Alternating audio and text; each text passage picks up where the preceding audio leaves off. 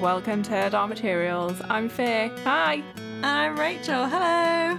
This is a podcast where we're reading through and discussing Philip Pullman's, his Dark Materials novels, a chapter at a time, spoiler free.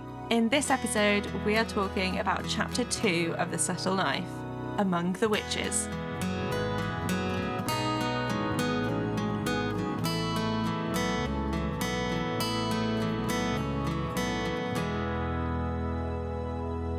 Hello. Hi. How are you? I'm good. I, th- I think I'm good. I am achy and a little bit chilly, but also very cozy because I'm wearing my big fluffy dressing gown in the house. Pajama life for me. Rach is wearing a dressing gown and also some fingerless compression gloves that make her look like she's in all of her... Uh, oh, what's that? Artful Dodger? You look like the Artful yes. Dodger. It's me. Uh, I've had a really busy week making lots of things, and I have old lady joints sometimes, so my my extremities are aching from like holding tiny paintbrushes and holding tiny things and painting them. So compression gloves, highly recommend if you spend a lot of time and you get really achy fingers and wrists from typing a lot or things like that. Compression gloves are the answer. But also, you look like the Artful Dodger. Are they like super tight? Do they hurt? Yeah, it's like your hands are being hugged all over. And then I've also got compression ones that go f- further up. She's like compression queen over here. I am. Everything hurts. What have you been up to? Apart from... Well, actually, tell everyone about your amazing fucking spoopy Halloween shit that you're going to be putting out. So, on a Saturday, the, the Saturday that's just happened, on Saturday the third, I put loads of spooky things in my shop because it's Halloween month. Happy Yay. October. Happy spooky month. Oh my God. Happy fucking spooky month. Oh my God. I love Halloween so much. So much. Everything that I make, I've pretty much done spooky cute versions of it and made some new spooky cute things, lots of little pumpkin-y things. Things may have already sold out because I'm hoping, slash, I've had a really good reaction to the stuff that I've shared so far online. So I'm kind of like, did I make enough things? I don't know. I hope so. So I might already be frantically working on making more things if things sell really well. And if they haven't, buy them, please. Basically, that's my gambit. I am going to tell you which ones I want so you can save me one. Okay. I'm running out of space to put your stuff, Rach, but I'll make more. Faye's got a weird little sh- shrine to things that I've made for her. I have. It's also got Buffy stuff on there too, so I feel like it's a shrine to Buffy and to you. I, it's the only way I'd ever want it. Uh, I want to tell you something that uh, I've been doing, which is rewatching Glee, which ooh, is ooh. a wild ride. I watched Glee way back when it first came out, and then recently I've just been like, do you know what? I'll watch it again. And it made me, I think because Naya Rivera died horribly and really sadly, that I was like, okay, I think I might rewatch Glee because I always really liked Santana. Like, she had a great lesbian storyline. They put loads of emphasis on her coming out and things like that, and I really enjoyed that. So I was like, okay, cool, I'm gonna rewatch it. And it's such a fucking wild ride. Sometimes there are so many songs in an episode that I just want to go and sit in a fucking dark room. I can't handle it. And if the songs don't have anything to do with the plot, I just skip through them now. I'm like, I can't, I can't do this. I just can't. It was such a phenomenon as well. Like, I never really watched it at the time, and I don't think I've ever watched it all the way through. And I tried to start watching it a few months ago when they put it on Netflix. And the wanting to sit in a dark room and hide thing happened for me a lot sooner than it happened for you. And I just switched it off, and I couldn't go. I can't yeah. go back. No. I am halfway season through season three, and it's a slog. I'm not gonna lie. A lot of the time, I'm like, I don't want to watch this, but I never got to the end in my first watch, so I really want to make it to the end. Part of me is like, do I just watch the fucking last episode and see what happens? Well, we know you're really good at that, Faye. I'm really good at watching the last episode of things. Well, you're, good, you're really good at finding out what happens at the end of things, even if you don't watch them all the way through, and then telling me about them. It's true. Uh, and don't even, because you already knew about Game of Thrones, so... I technically I did not spoil it for you. They spoiled the end of Game of Thrones for me. No, I didn't, because you already knew. Minutes. I didn't, like, no, no. I had suspicions, but I hadn't had anything confirmed. It was one thing. There's so much that happens in that episode that like I could tell you about. Thing. Anyway, it doesn't matter because I know that Faye feels really bad about it, and I really like making her feel bad about it. Yeah, it's really mean. I know.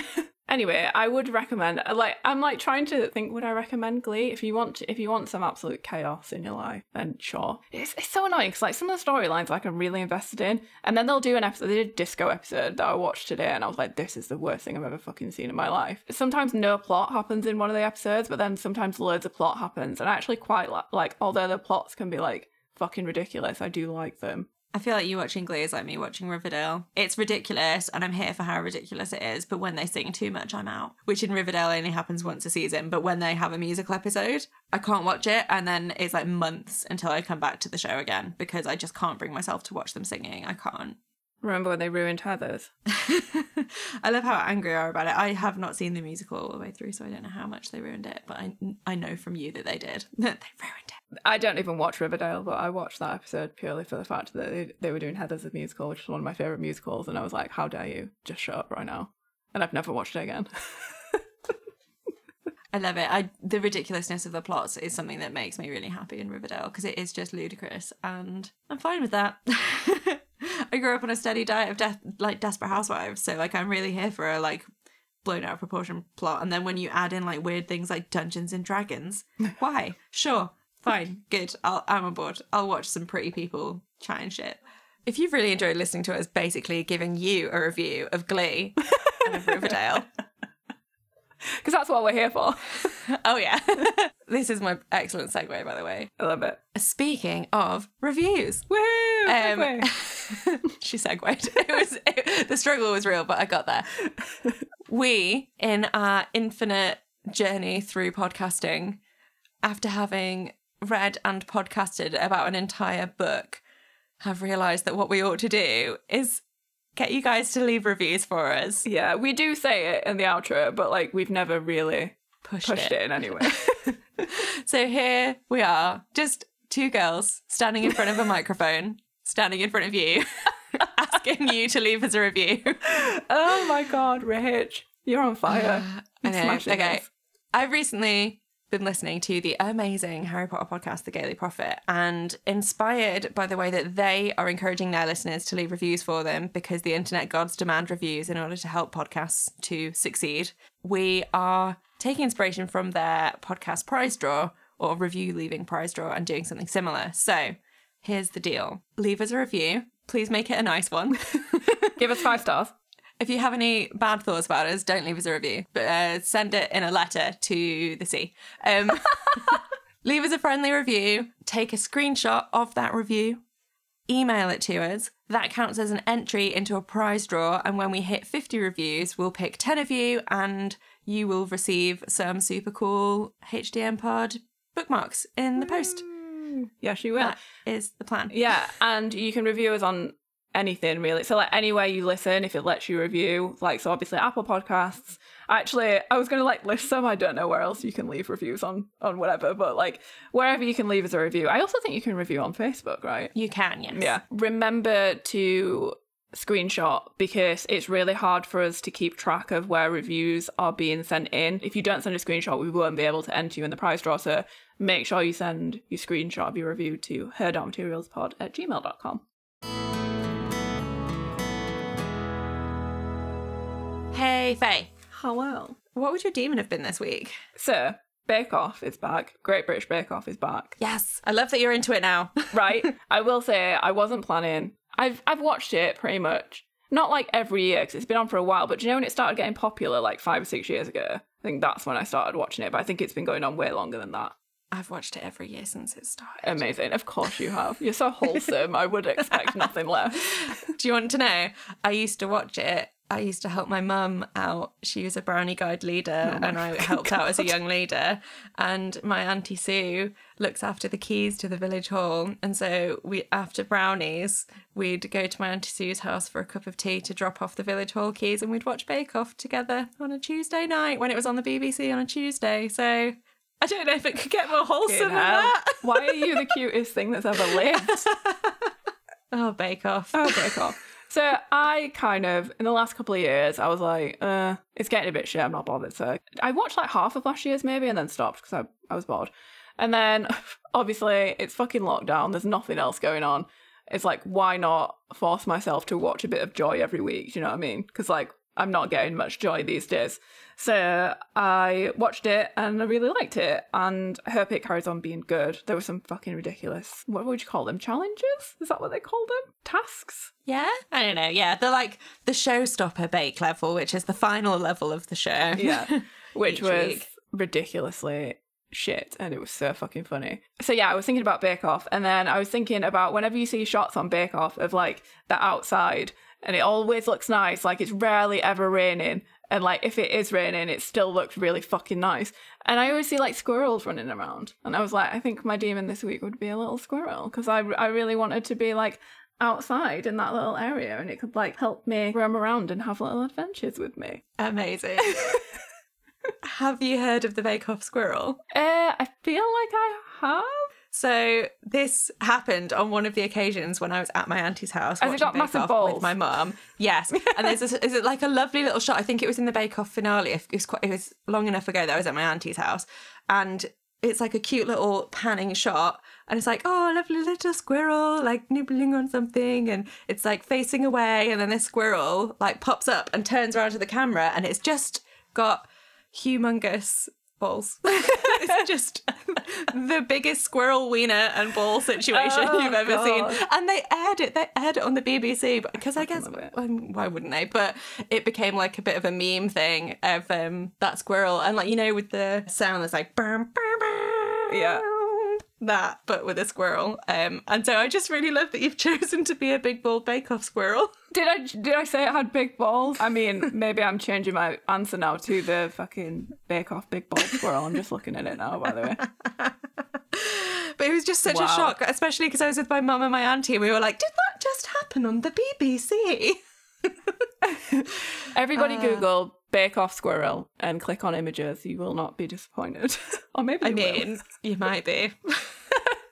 What's your demon, Rich? For me, this week, the first thing that came to mind is that I've I've got really achy joints. And you know that um, Alsatians, because they're so overbred, get arthritis really easily. Oh, do they? I think my demon might be an arthritic Alsatian. Oh. We just like sit together and whinge about our achy joints. And also, it, the weather's got a bit colder, and a great big lovely Alsatian would be like the best, so fuzziest dog to like yeah. cuddle and be amazing. And they're really, really cute when their ears stick up. When I was younger, I used to be scared of dogs because my mum's friend had a dog that uh, jumped up at me when I was three and knocked me over. And she was a really lovely dog. Like it wasn't out of like malice or anything. She just wanted to, she was so excited to see you that she jumped up at everyone, but I was only three, so it knocked me over. I didn't get over it for years. I was terrified of dogs until I was maybe in my late teens.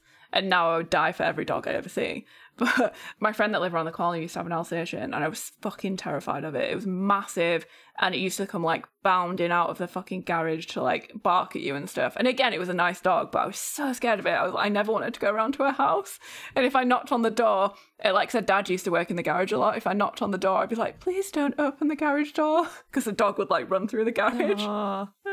But I love them now. I think they're, they're they're so massive though, aren't they? They're like really, really big. Yeah, it would be so great having a great big Alsatian, being all warm and fuzzy and cuddleable. Especially, yeah, the weather's turned. It's gone from boiling hot last week to like chilly and like dressing gown weather. And like all of the demons that I pick from now on will probably be like massive hairy beasts because I just want something warm and cuddly to hang out with. Yeah, I love that the weather's turned. I fucking love autumn. I love Halloween. I love a woolly jumper. I've got so many woolly jumpers that I've just been sat waiting all summer. Yeah. Just oh, me too, wait, yeah. waiting for me. Yeah, I've got like a drawer full of jumpers and I'm like, I can't wait to, yes. to let you out.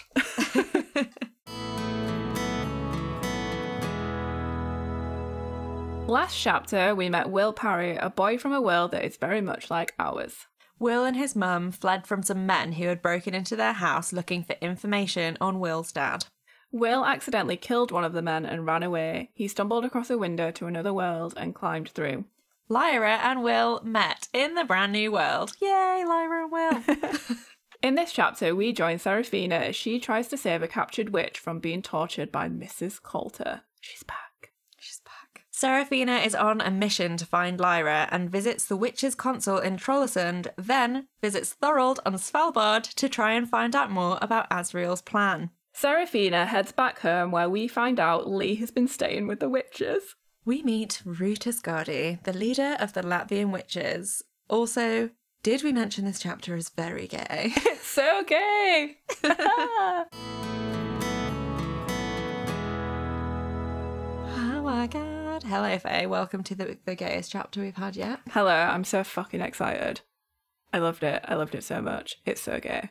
I loved Me it. Me too. Basically, if at any point you can read sexual tension into the situation, that is what we're about to do because there's a lot of it and I'm really here for it.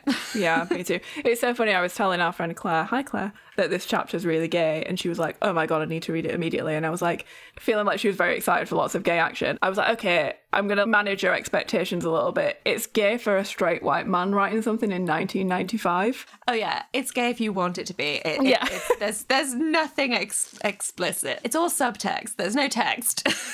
Is what I'm trying to say. I feel like uh, this is a chapter of four very obvious parts.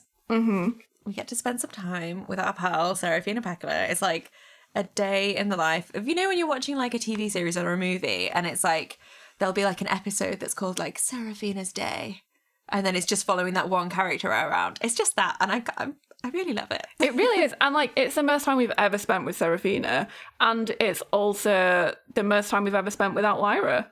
Oh uh, yeah, yeah. A whole chapter, and I mean she's talked about a lot, but she's not actually here, which is very exciting. So it's yeah, it's like a chapter of four parts. Serafina spends some time on a boat. She spends some time drinking tea with the Witches' Council. She spends some time drinking coffee with Thorold, and then she goes to a witch meeting. Mm-hmm. Mm-hmm. She does. It's all very exciting. So it I guess is. We'll start at the beginning. Let's do that. Our our dear Serafina, she's uh she's feeling troubled. It gives us a bit of like context at the beginning, doesn't it? Just in case you forget what happened in Northern Lights. It's like, oh, by the way, Serafina is that witch that you met last week. Yeah.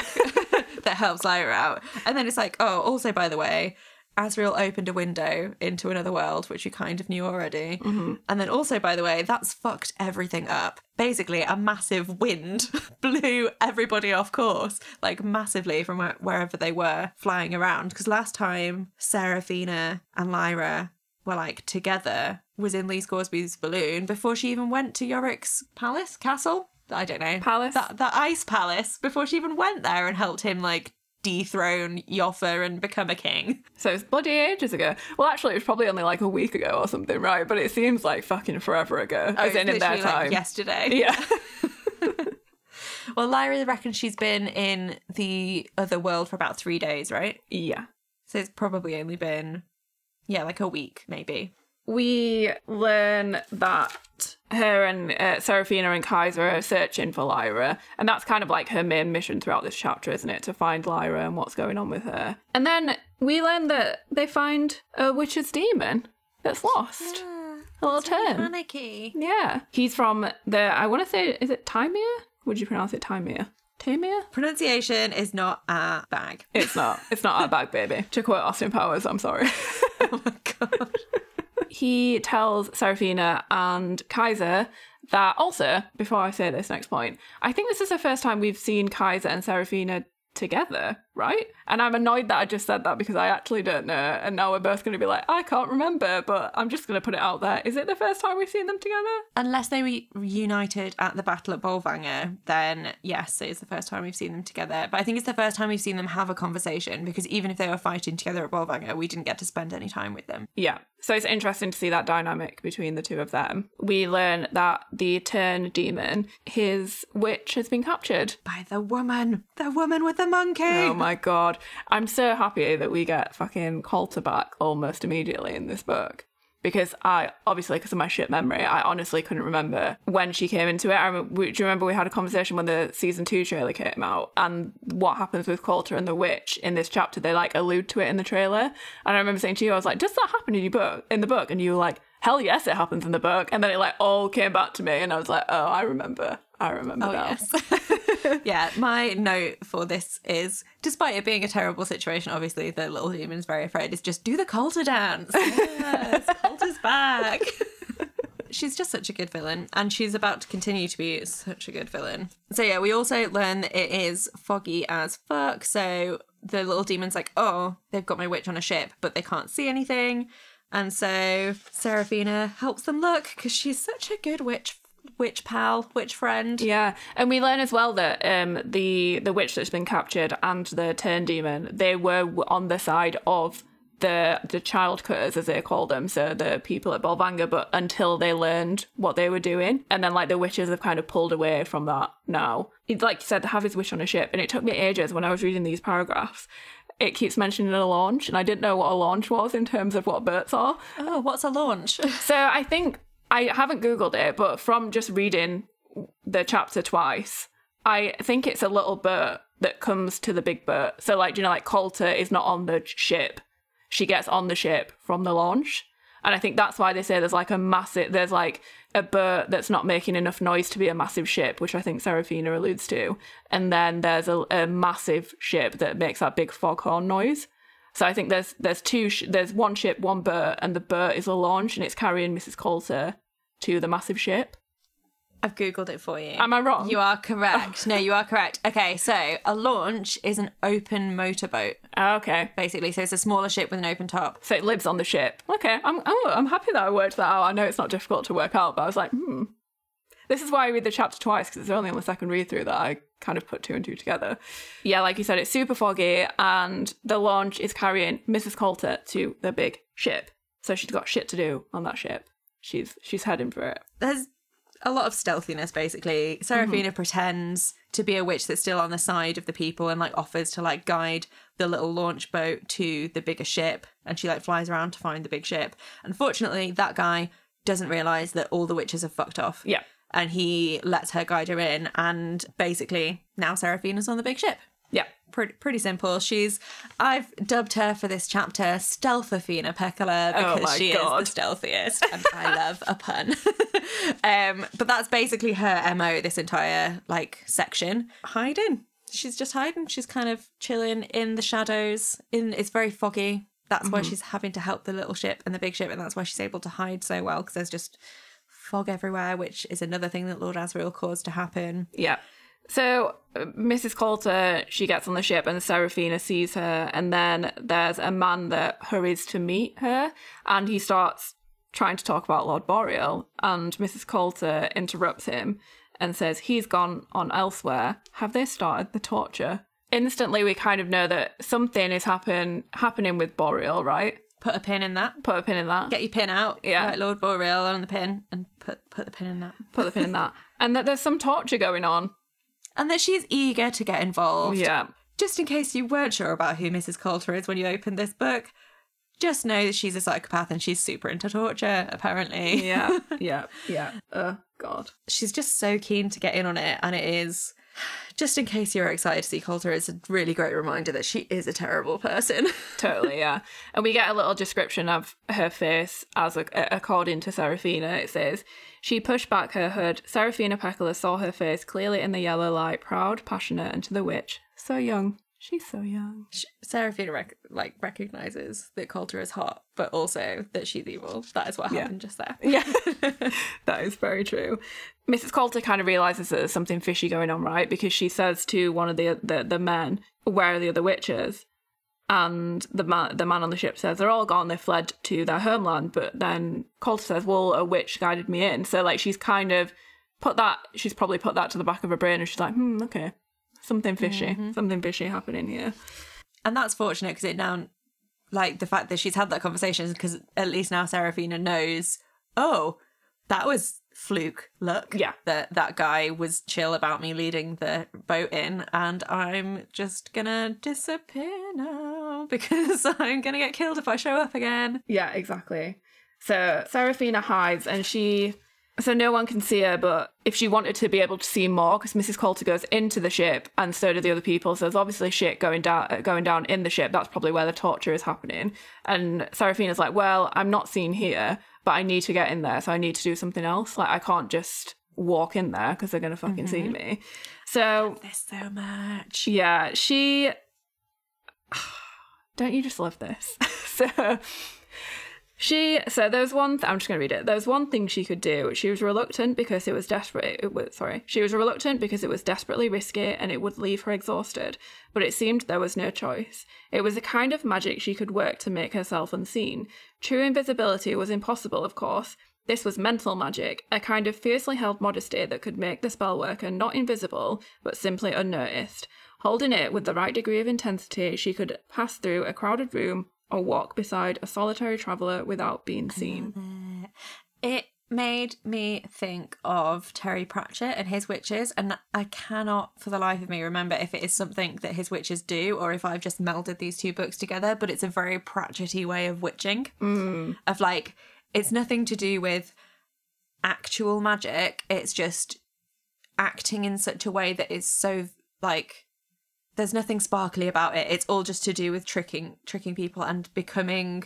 And, like, working on people's assumptions and working on yeah. other people's, like, lack of interest or whatever. Yeah. And just, bec- yeah, becoming uninteresting. And it also makes me think really hard about the way that Will is so good at hiding. And so has has had to learn how to do something very similar in his mm-hmm. life with his mum. In the last chapter, we hear a lot about him making himself unnoticeable. Yeah, yeah, yeah, totally. In his life. And then now we're seeing Serafina Pekkala, like, doing it in a really magical way. Yeah. I really, I love it so much. No, me too. It's so great. And we learn that it's really difficult for her to do this, and it takes a lot of, I suppose, like, power to keep it that way. She has to, like, constantly be mentally aware of it and, like, really strive in her brain to keep that kind of cloak, so to speak, like, over herself, so she's not seen. So we know it's a struggle for her to do. It takes her a couple of minutes to do it, and then she steps out to test it um with one of the, like, uh, men on the ship that are coming towards her, and he just, like, steps aside and carries on walking.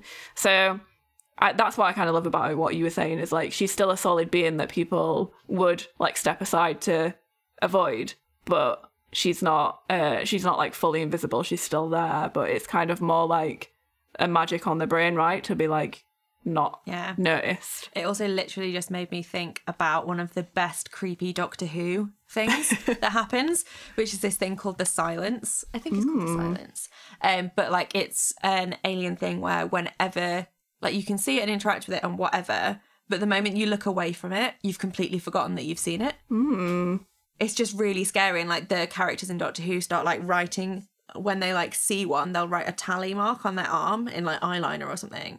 And then there'll just be a really scary moment where it's, like, ten minutes into an episode and they look down and their arm is covered in tally marks because they've seen loads of these aliens, oh but, like, they don't remember it. And it's super great and super scary. But it made me think of that because, like, the whole thing is the person's seen her enough to step aside. Yeah. But they've not noticed her enough to remember that they've seen her, which I, I just really yeah. love. I'm sure, drink, that there's something similar in Harry Potter. Not the invisibility cloak, obviously. We know that that's the thing that actually makes you invisible. But I'm sure there's some kind of spell that does a very similar thing. Um, makes you boring enough not to remember or something. Yeah, like, yeah. or very unnoticeable. But yeah, I, I wouldn't... I can't remember. My uh, my memory is so bad now that even though I've read Harry Potter a million times, like, I, it's it's just draining away. Like, the knowledge is going. Fair enough. I've got a Harry Potter question for you later, and I'm sure you won't be able to answer it. I mean, I might. It's like some things are still there. Maybe it'll be one of the things that are still yeah. there. Yeah, so she goes down and Coulter's having a meeting with the Cardinal yeah. and a bunch of other random blokes and a guy with that's, like, thin-faced and has a little frog demon and loads and loads of books with him and an alethiometer. Mm. So that's Fra Pavel, right? And yeah, he's a, like, it made me think of the T V show when fucking Boreal keeps calling him Ratty. Ratty. Yeah. And, like, we never, ca- I don't know if they'll do it in the second season, but we never got to the bottom of that, did we? Because he was, like, threatening him with some knowledge that he had of him. And it was all super weird and a bit, like, there's a bit of, like, sexual tension there. And we were like, what is going on here? Yeah, I wonder if, I mean, like, I can't remember if that's a thing that happens in this book. But I cannot either. But yeah, yeah I kind of, he, you get the impression he is the kind of character where he doesn't actually really care about the morality of any of the things that he's doing, whether it's yeah. right or wrong. He's just really into reading his books and, like, solving puzzles yeah. from his book that he's spent ages learning how to do. So I think he's one of those weird, like, neutral characters where he's not an outright baddie, yeah, but he is um like on the side of the baddies and helping them out, which yeah. is very much how that is. But um basically it's really weird to, like, witness this conversation, and Serafina does a surprisingly good job of staying invisible. All the dudes in the room are trying to get information out of Coulter about Lyra because they seem to think she knows more than she does, yeah, and Coulter is completely in the dark about what whatever's happened with Lyra. is like, she's my daughter, tell me the information. Yeah. And they're like, no, you tell me the information. Yeah. Like, neither of them has it. Did we mention that Missus Coulter is the only woman in that room as well? Cause... Oh, yeah. Oh, yeah. But I, I didn't I didn't know as well whether, obviously it's confirmed in this bit, but I didn't know whether the Magisterium knew that Lyra was Missus Coulter's daughter, but then obviously she just says it anyway, so they must have known. I think they must do, because they will have been involved with whatever happened in the terms of the courts and stuff with Missus Coulter's past with the Asriel and Mister Coulter. True, yeah. true, true. Um, so they're saying, they're basically saying as well, the witch that they've got, that they're torturing, knows something about Lyra, and that's why they're torturing her. Um, and like you said, they're like trying to get information of, from Missus C about Lyra. And that there's a prophecy about Lyra, which we know there's a prophecy. The witches have mentioned a prophecy, but Missus Coulter seems really surprised by it. Uh, it seems that there is a prophecy. It concerns the child you see, Missus Coulter. All the signs have been fulfilled. The circumstances of her birth, to begin with, which I imagine he said with like a horrid like mm. look on his face, because he was probably shaming her, because that's what they're all about. Yeah. Um, the circumstances of her birth, to begin with. The Egyptians know something about her too. They speak of her in terms of witch oil and marsh fire. Uncanny, you see. Hence her success in leading the Egyptian men to Bolvanger. And then there's her astonishing feat of deposing the Bear King, Joffa Ragnarsson. This is no ordinary child.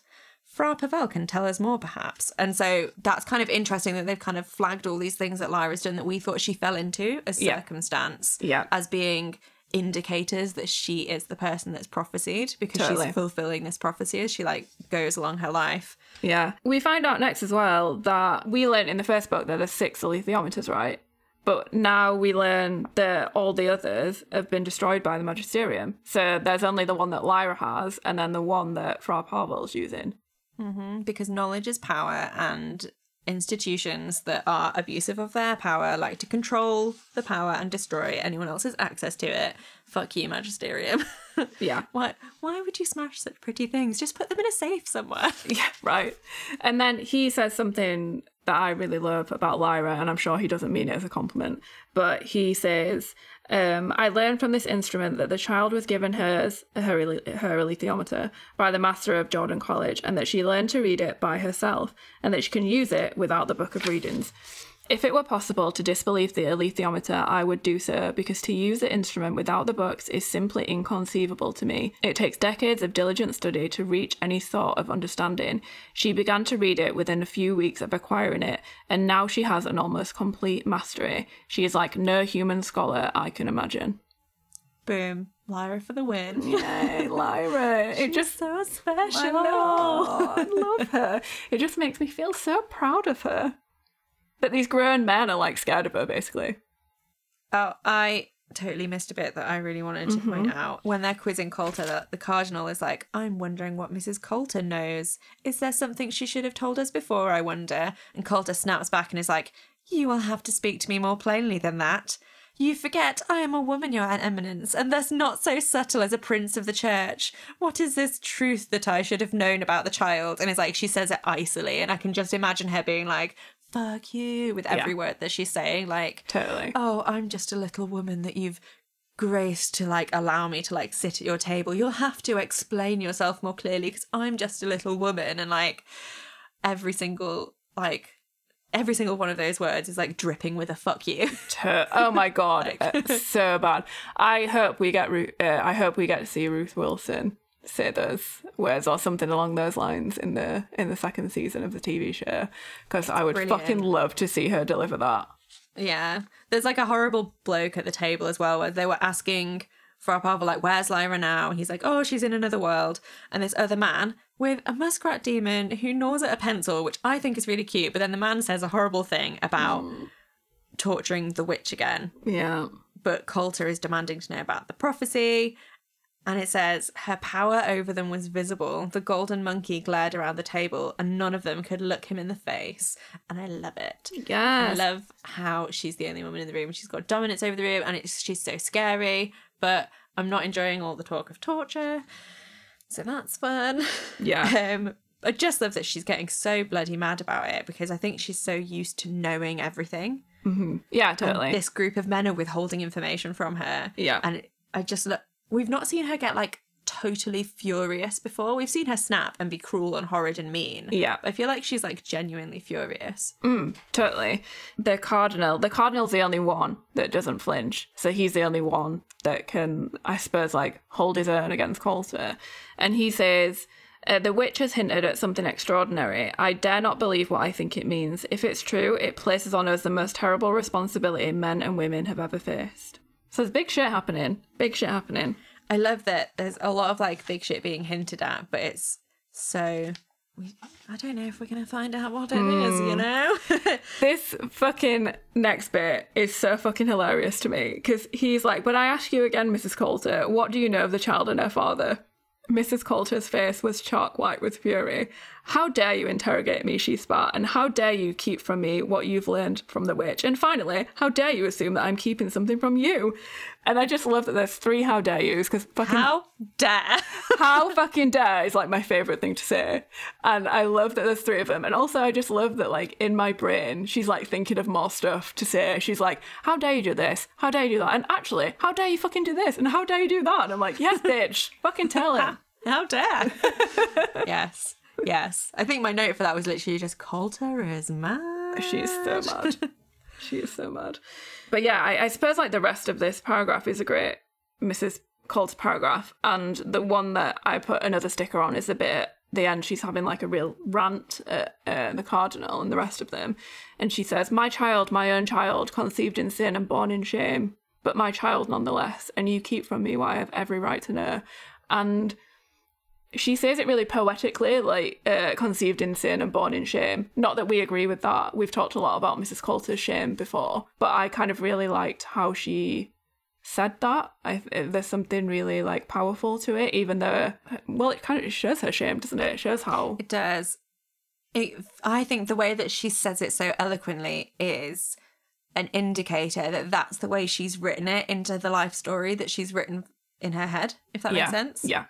Like, this is the picture that she's painted of herself. She's like, "My child conceived in sin and born in shame, and I've had to rise from the ashes of that shame, and I've had to, like..." And I think she kind of maybe has, like, rehearsed, not rehearsed it in her head, but has this, like, story in her head. Mm-hmm. And, like, that is her story. Yeah. yeah. And that's maybe why it's so poetic. Yeah, yeah.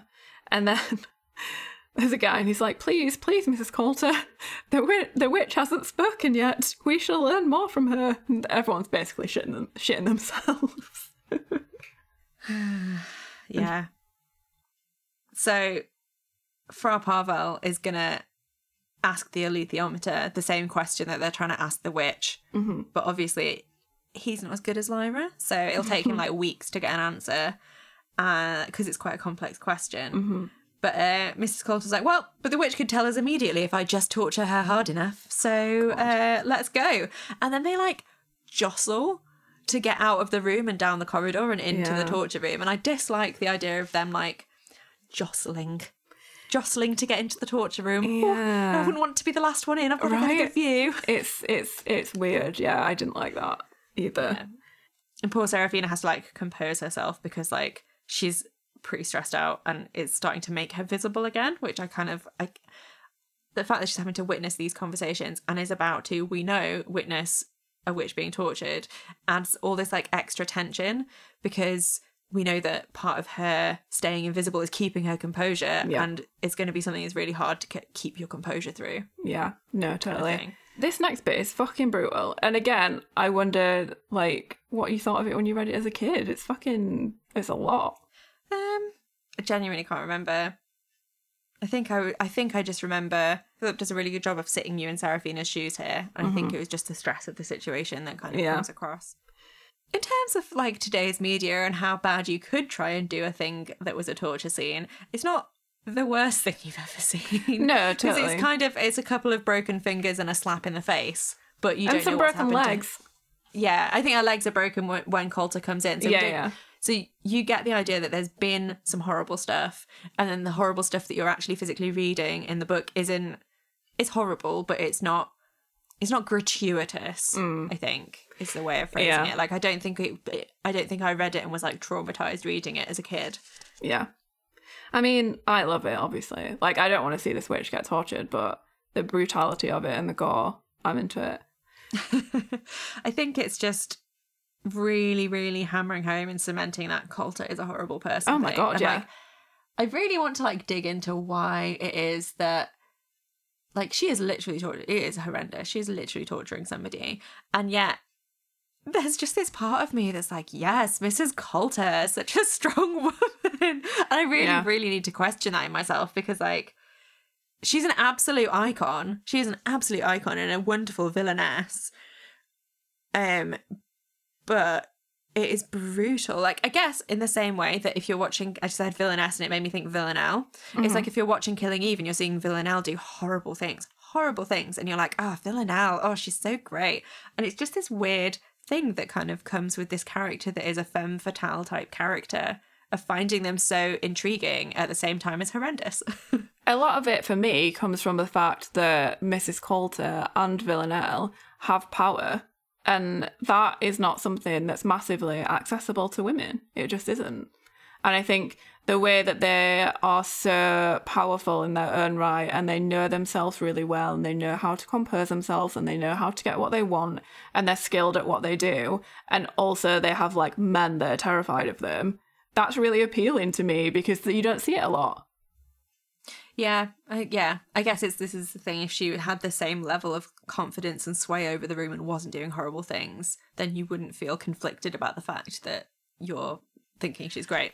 Yeah, and like it's it's interesting because it's like the comparison to Asriel. Like we hear Asriel, and we haven't seen him do half of the most horrific stuff that Missus Coulter's doing. But I think it's the fact that he is a man that has power and is abusing that power, whereas Missus Coulter has clawed her way up to the top despite everyone trying to fucking knock her down. And like we've said so many times, like, would she, not that it's an excuse for what she's doing, but would she have gone down that route if she didn't feel, um, if she could get to the top the normal way that a man would be able to get to the top? Uh, but we know that she couldn't. I wonder if, okay, my, I'm putting like things together in my head as we're talking. Missus Coulter's brutality is in service of a maintenance of the power she struggled to achieve. Whereas mm-hmm. if Asriel is brutal, it's an abuse of a power he was given. Yeah. And he's Ooh. Not necessarily fighting as hard for it. Whereas hers is very much a brutality to maintain an image and a power that she is struggling to maintain mm. because of the society she's in, maybe? No, totally. No, that's a really good way of putting it. And I think as well that we've said this loads of times before, but like, especially around the time that this came out, we weren't getting many characters that were women that had, that were like villains like this. We've spoke about before how kind of like main characters that are women were are usually just like, they are absolutely perfect or they are completely a fucking mess. Like you don't, like you, you are seeing more of it now, but you don't really get much of an in between. And like, you don't really get a lot of women that are fucking supervillains, like Missus Oh, yeah. Coulter is, um, basically. So I think yeah. it just means you're going to get a really well written scene as well. Yeah. When she walks in the room, you're like, well, this is going to be a like an interesting moment. There's never going to totally. Be a boring moment when Coulter's around, and I think maybe that's a big part of it as well. Is like you know that.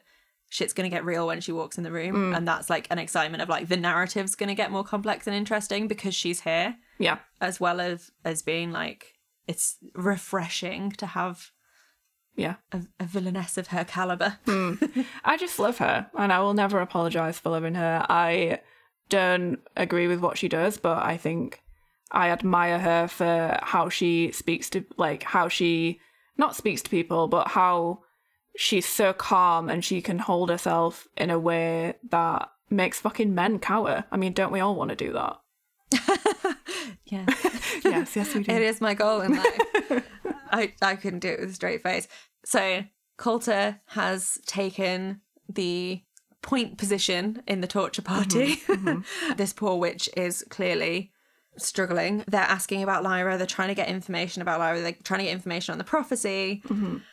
And the witch gives in. She's about to give in. And she says that if you knew her name, the child's name will tell you what her prophecy is. Yeah. And Coulter's like, I know her name. Yeah. What do you mean if we knew her name? And they're like, no, her name. Like, there is a name that will make everything clear. And there's a great line. She is the one who came before and you have hated and feared her ever since. Well, now she has come again and you failed to find her. She was there on Svalbard. She was there with Lord Asriel and you lost her. She escaped and she will be. Yeah. And then her demon flies in mm-hmm. and it's very exciting. But that like little riddle of a clue of like, yeah. ooh, it's somebody that they will recognize the name of. This name is like comparing Lyra to somebody and we want we want to know yeah. who, but we don't get to find out. And I'm so excited.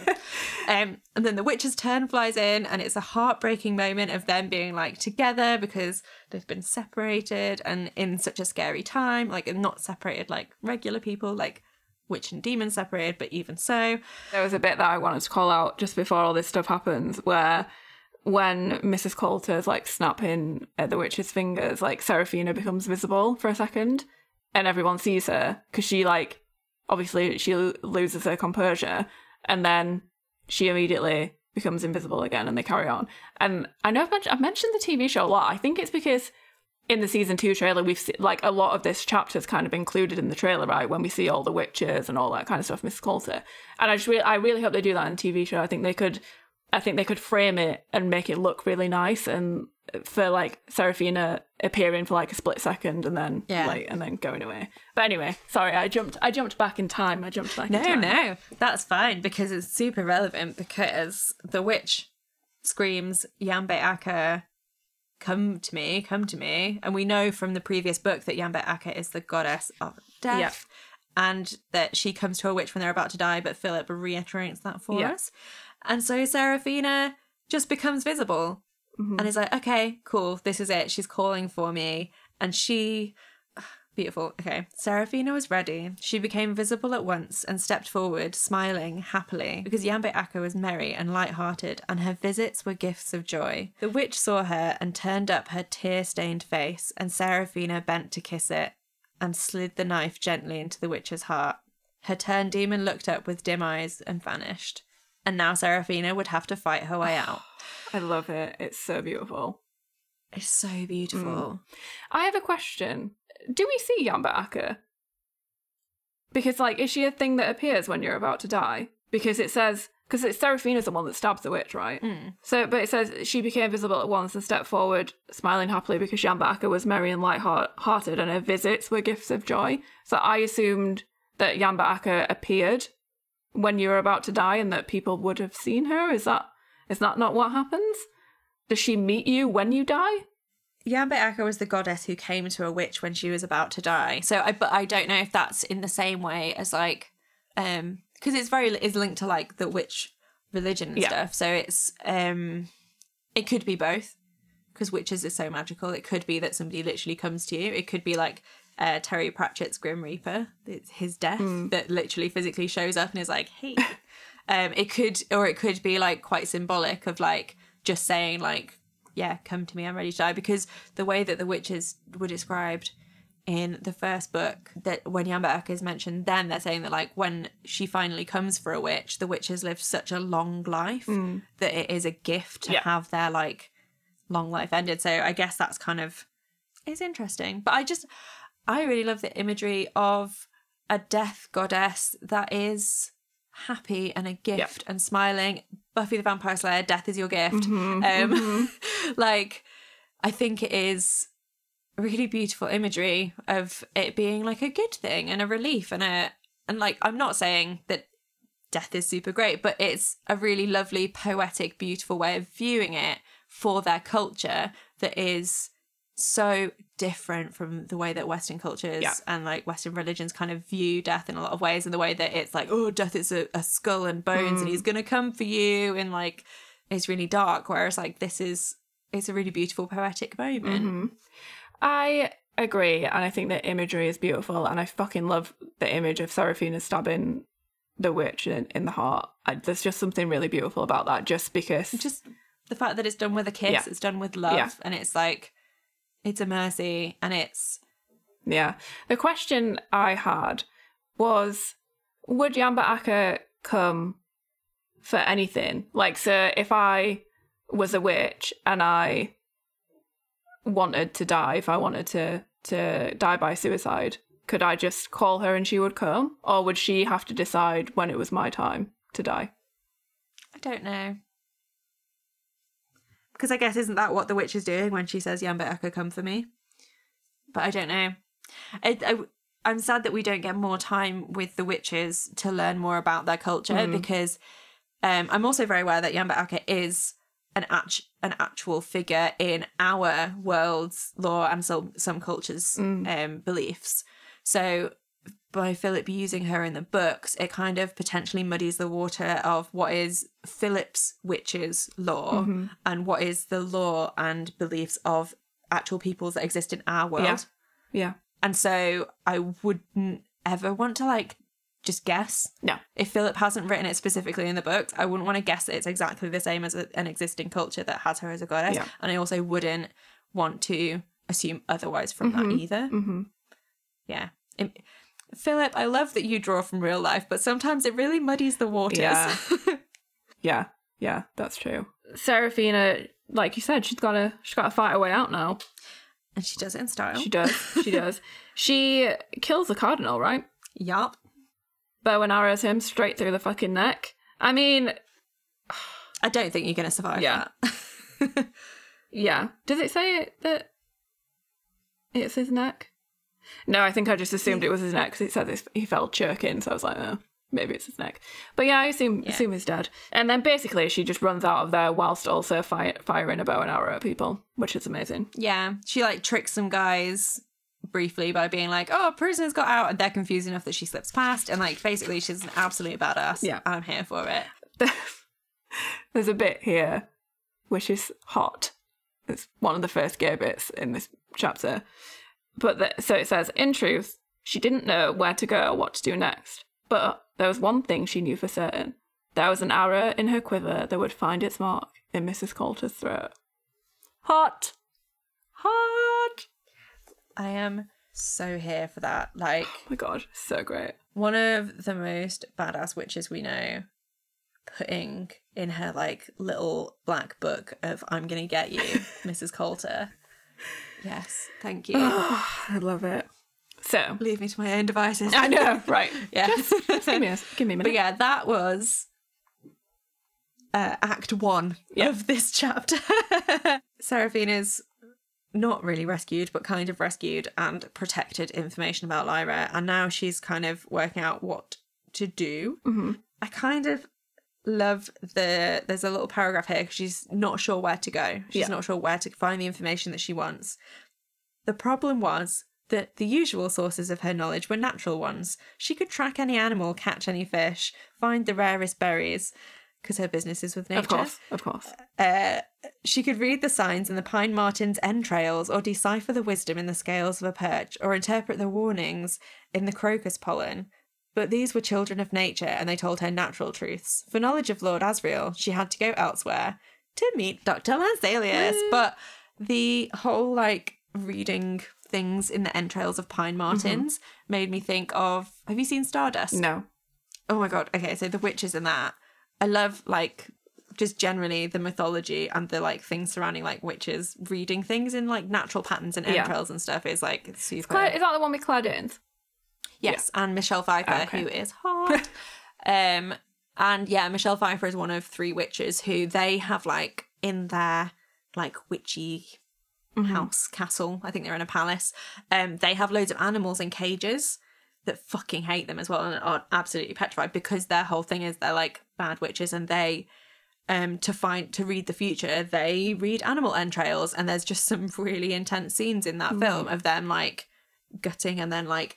De- like holding up uh, like an intestine to the light to like yeah. read what it has to tell them kind of thing, and it's like it just made me think of that mm. and I wanted to bring it up as like a really witchy witchy thing yeah. that is like common to a lot of witch lore yeah. is reading from nature and reading from entrails. Lovely. Super fun. And I was going to Google more about entrail reading but I didn't want to have that in my Google history, to be honest. I didn't want to see the pictures. Uh, so, oh, God. Yeah, there's that. Yeah. So, yeah, she heads over to see Doctor Lance- Lanselius, who we've not seen for a while. We've not seen since one of the first chapter? No, it would have been like chapter nine or ten, right? It was The Consul and the Bear, which I think go. was chapter eleven mm. or ten. One of those. Yes. One of those. So he gets out a bottle of Tokaj. Tokaj. Drink Tokaj. Tokaj. Tokaj. Tokaj. Tokaj. It's Tokaj. Come on, Rich. I flipped. You've you've flipped the way that I said it. I said it right when we started this podcast. Yeah, and you were like so vindicated that you said it right, and now you've gone back to saying it wrong. Just whatever happens, I just want to say it wrong about yeah. me. It's like, no, it's Tokaj. He gets out a bottle of Tokaj. Mm-hmm. Everybody has to do a shot now yeah. because they got a bottle of Tokaj mm-hmm. out, and it's like chapter one all over. Which we still haven't fucking found a bottle of Tokaj, and we desperately need to. We do. We were going to do it. We, we were going to do it for when we did our Golden Compass watch along with our patrons, but we couldn't find it. No. It's hard to get. We'll have to look into it.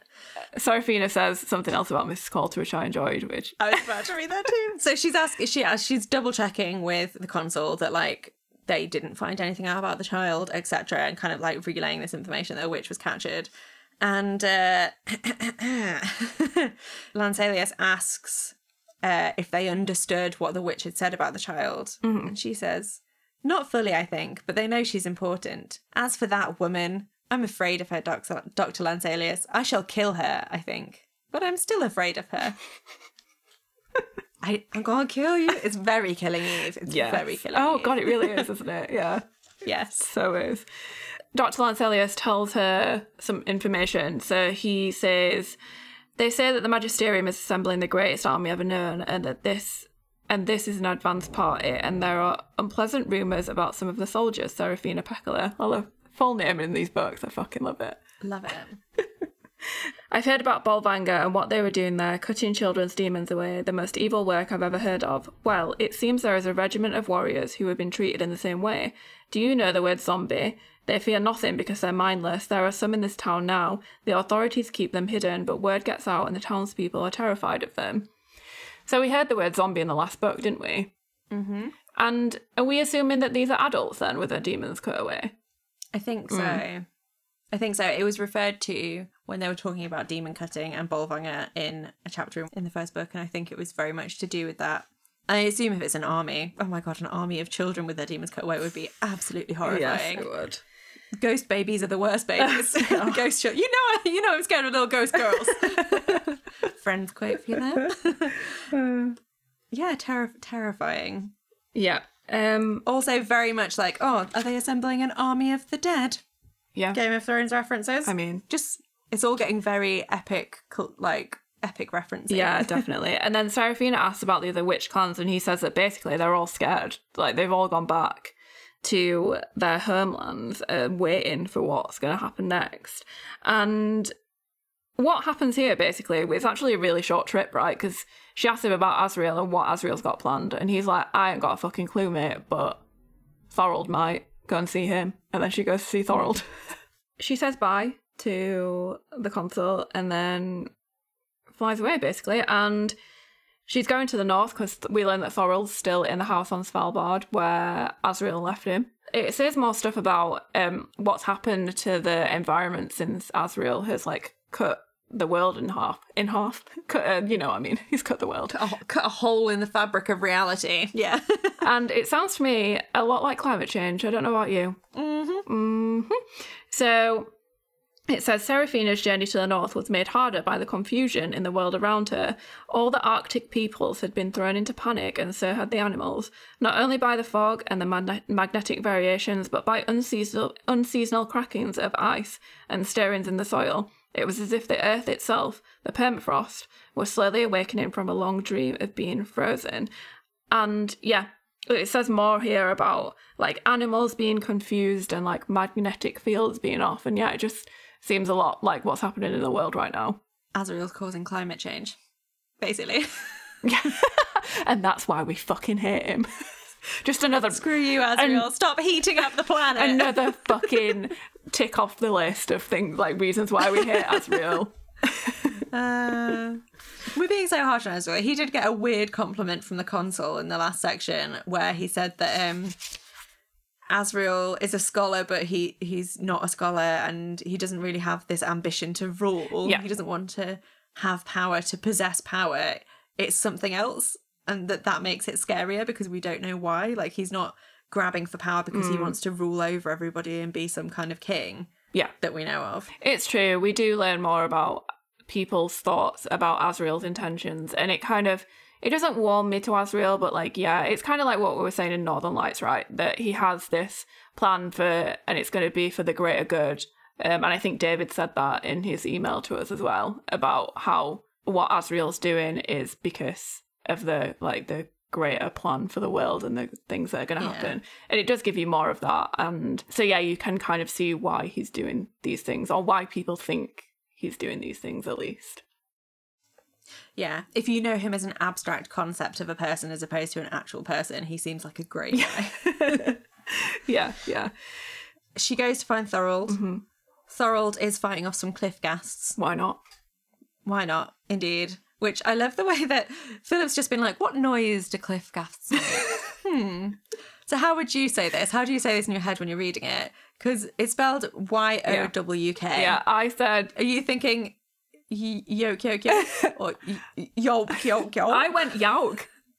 Yoke. Yoke, yoke, yoke. Do you know what it reminded me of? And I feel like we brought this film up before... Um, Ace Ventura, but I think it's When Nature Calls. It's the second one, and it's when he's on the plane and he's doing that impression of a yak, and he's like, "Yeah."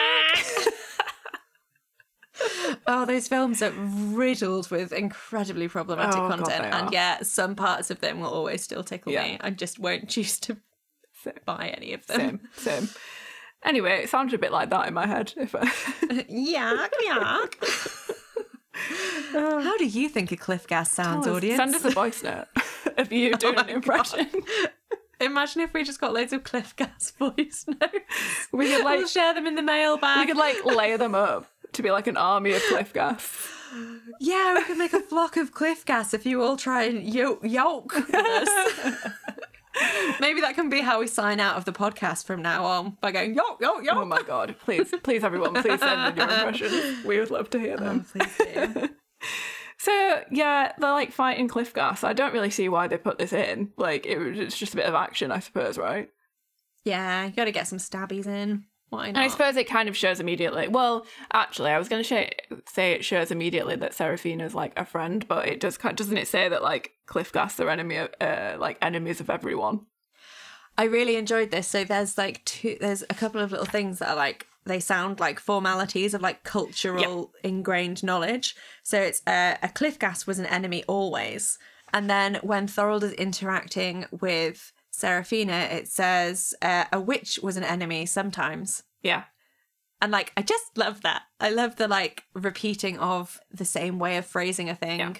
Which we it saw just, it makes last sense. Chapter with uh, yes. Will and Lyra. Um, Which somebody tweeted yeah, in to help Yeah, with, thank you, Lyra. I appreciated it. It was Lo and David, I think. Let me check. Yeah, they went and found it in the books, and it was when Lyra was thinking about the taboo and how she's not allowed to touch another person's demon, and it was about Sophonax and her fur, and now we know that. They kind of like meet outside and they're like, look, I'm on your side, all that kind of stuff, and then Serafina goes they in. Both have to say, look, I lay down my bow, I think, and then look, I lay down my rifle. And it's like a very And I think Philip even says, like, the formalities exchanged. Yeah, yeah, exactly. It's very formal. But I love, like, little cultural nods to things like that. Yeah. Like, this is how people do this in this world. And I'm like, cool. I love it. I like I it. I love to see it.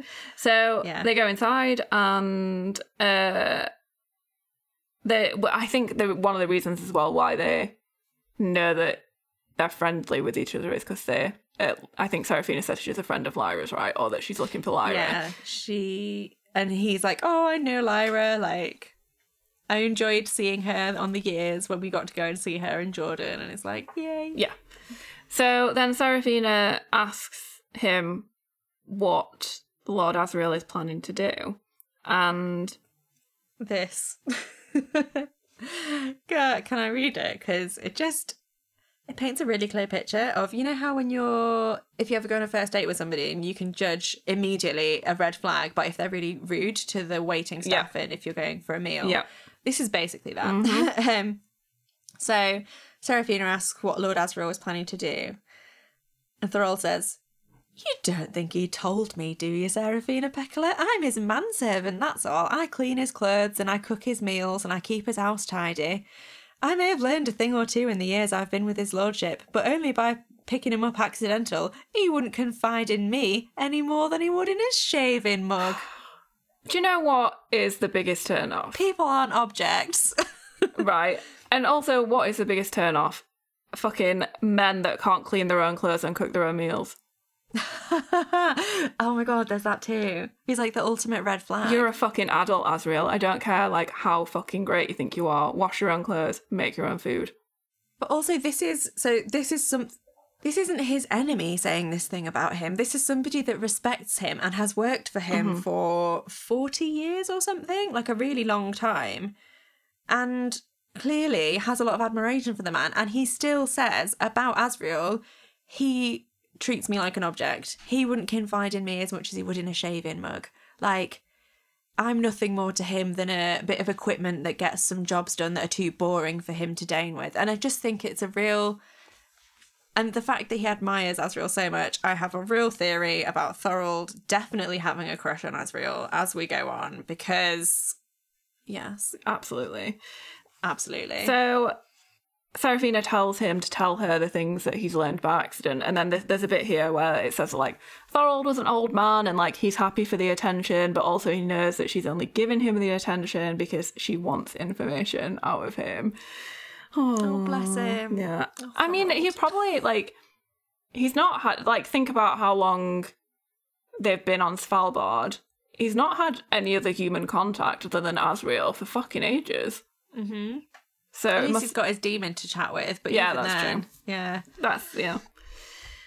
She, he says he he can't tell her what he's actually doing, but he can tell her what drives him. So this is really interesting because we learn a lot here, and we learn that um, there is a god uh, called the Authority. So that's the first time we hear of that. Um, And I had to check that out in my little en- encyclopedia because I got confused because if you remember in the T V show, they do mention the Authority in season one. And I was like, oh, did Asriel mention it at the end of Northern Lights? But he doesn't, because in my little encyclopedia, it says that it's first mentioned in The Soul Knife. So here we are. Well done. We learn that the God of church in this world, like God with a capital G, like how you would view it in like a standard Christianity formation, yes. God with a capital G, is called the Authority yeah. in the Magisterium's structure. Yeah. Well, Lord Asriel's never found himself at ease in the doctrines of the church, so to speak. I've seen a spasm of disgust cross his face when they talk of the sacraments and atonement and redemption and such like. It's death among our people, Serafina Pekkala, to challenge the, the church. But Lord Asriel's been nursing a, re- a, a rebellion in his heart for as long as I've served him, and that's one thing I do know. And I kind of wanted to say here that I... Maybe not to the extent of, like... I think it says that Asriel's, like, disgusted at, at the... like mention, uh, yeah, spasm of disgust when they talk about sacraments and atonement and redemption and stuff to do with the church. But I can't, I do see, like, I relate to him because I am just not into religion at all. I kind of have not the same level as feelings of as, as Asriel about like things like uh, Christianity and like Catholicism and things like that. But I do have some level of that just because of the the things that religion can cause and the things that a lot of religious people believe in. And that's not me saying that you shouldn't be religious. I want everyone to feel at like peace with with things like that. If if it helps you in your life, then that's amazing. But I've I've also seen it do some really horrific things. Um, and it's never been something that I have related to. Um, so yeah, part of me kind of relates to Asriel uh, on that level a little bit. Yeah, I think especially in this context of Lord Asriel saying it as well, it's Philip Pullman has like a super hyper escalated version of what a lot of religious structures do look like, like blasphemy is a thing. And if our world and in Asriel's world, it just happens in Asriel's world, it's very much punishable by death yeah. in a society that looks like our society. Whereas like in our society historically, it has been like very punishable, yeah. um, but not so much in modern Western culture right now. Mm. And so that's what makes it so much more kind of justified in Asriel's terms as well, of being like something massive to launch a rebellion against. Yeah. Because it is a very corrupt system as well. And the fact that it aids a corrupt system, yeah. which it definitely does in Western society as well, but just not in quite the same level of extre- extremity. Yeah, yeah. I always say this to you, Rach, but I love that you talk so eloquently and I sound like I'm talking out of my ass, and then I'll say something and I don't know what words I want to use, so they come out in just a massive string of shit, and then you'll say it really eloquently after, and I'm like, yes, that's exactly what I meant. I, I hope it doesn't sound like I'm just repeating. No, I feel like I need it. But better. I, I feel like I need it because a lot of the time, like when we're recording the podcast, I kind of just, the the words just come to me and I just say them and I don't think about what I'm saying enough. And so it's nice to have you there to be like, okay, this is what I think you mean. And I'm like, yes, that's what I mean. Thank you. Oh, I hope, that's, I hope it doesn't come off as patronising. It doesn't. Well, it doesn't feel patronising, so it's good. I enjoy it. Brilliant. Asriel has decided that what he's been holding a rebellion in his heart, which I kind of love, he's been nursing a rebellion in his heart, just as the turn of phrase, mm. I think it's great. Thorold explains that whilst Asriel has been like against the church as a concept for his entire life, recently his ambitions have risen and he seems to think that the church is too small of a fish to fry. And so he's not just going for the church, he is going for God with a capital G. He is going for the authority, and that is his goal. And I just would like to take a moment and sit back and think about how much ego a person would have to have to be like, you know what I'm gonna do? I'm just gonna kill God. Yeah, fuck. Sure. I'll go after God, shall I? It's like catastrophic levels of ego. Yeah, in a world where you've grown up controlled by a society that is controlled by religion, it's not like he's Guy Fawkesing and like being like, oh, I'm just gonna take down the Prime Minister. No, he is going for like God. Yeah. A mythical, mythical being, like, do you know what I mean? Like with a capital G, like it's such a, God is such an abstract concept, yeah. But for Asriel to be like, nope, I think it's a dude and I think I'm gonna kill yeah. him. Yeah, it's like, it's just outrageous. I just can't imagine, like, how could anyone put those things together and be like, I don't like how our society is being run, so I'm just gonna go and c- kill God. Like, okay. Oh, God. No. I said, oh, God, and then laughed at myself saying, oh, God. There's a little bit here that make, gives me seeds towards Thorold definitely having a bit of a thing for Asriel. Mm-hmm.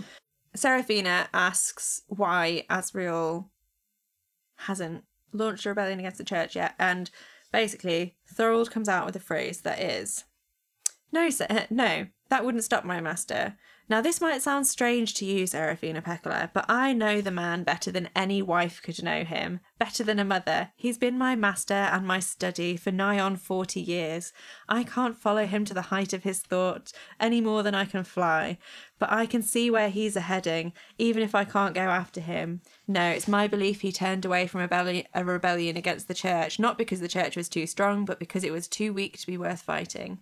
And like, It, there's something later that's like, I've never spoke of it before and I shan't again. I'd be afraid to speak of it aloud to you if you weren't a witch beyond the power of the church. But that makes sense and nothing else does. He's a going to find the authority and kill him. And he comes out with another thing that's like, if anyone could do it, Lord Asriel could do it. He's not like other men. And there's just little bits laced throughout this that just make me think that he's he's holding a lovely little candle for Lord Asriel. And I wonder if there's like an unrequited uh, Mister Burns, Mister Smithers dynamic crush occurring.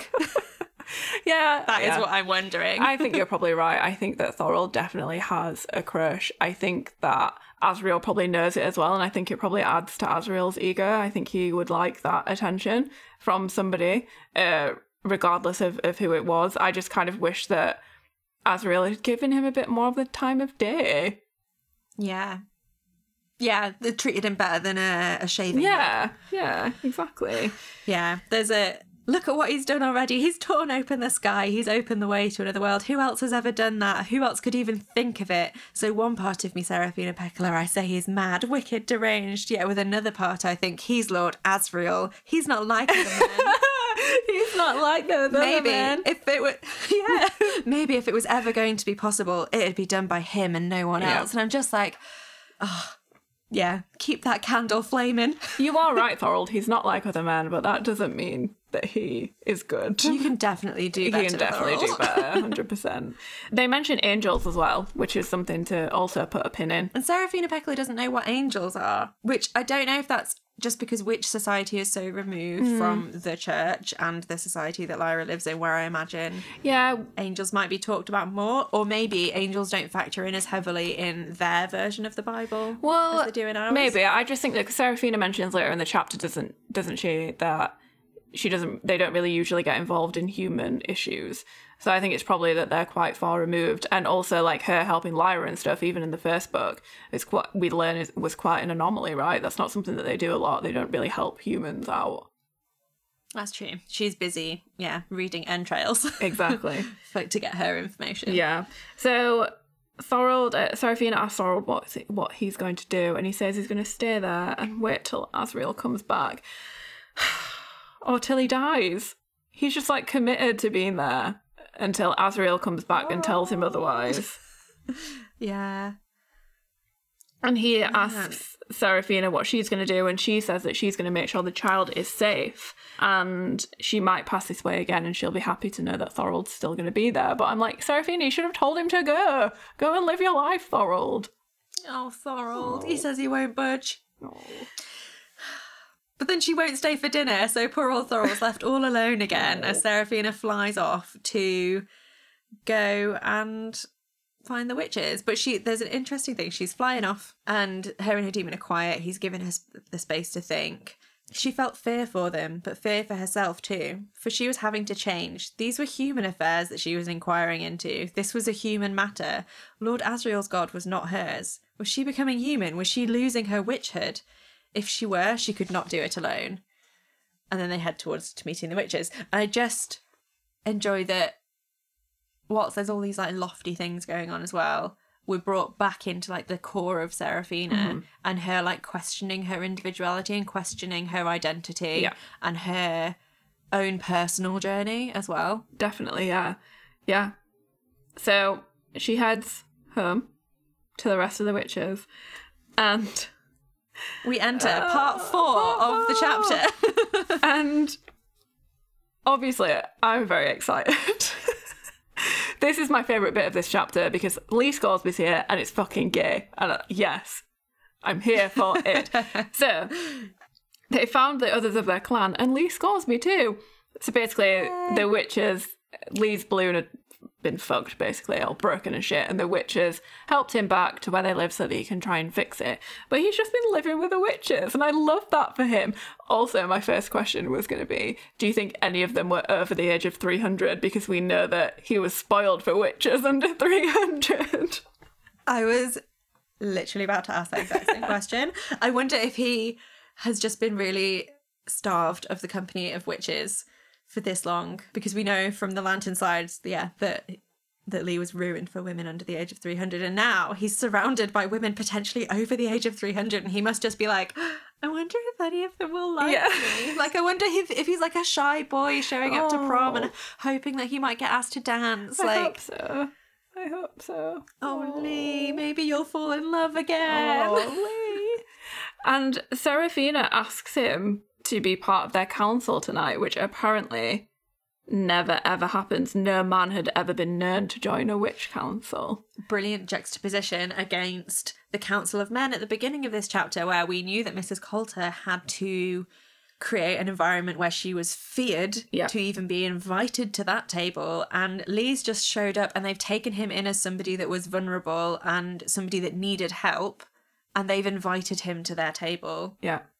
And we love to see that's it. How, that's how easy it is to offer up a seat at your table, gents. Exactly. That's how easy it could mm. be if you just, like, recognise that other people have may have differing and insightful opinions to yours. That could help you. Just you. Offer a seat at the table. They just want to help you, for fuck's sake. Yeah. So there's a nice description here that I'd like to read. So it says, all through that day, the witches came like flakes of black snow on the wings of a storm, filling the skies with the darting flutter of their silk and the swish of air through the needles of their cloud pine branches.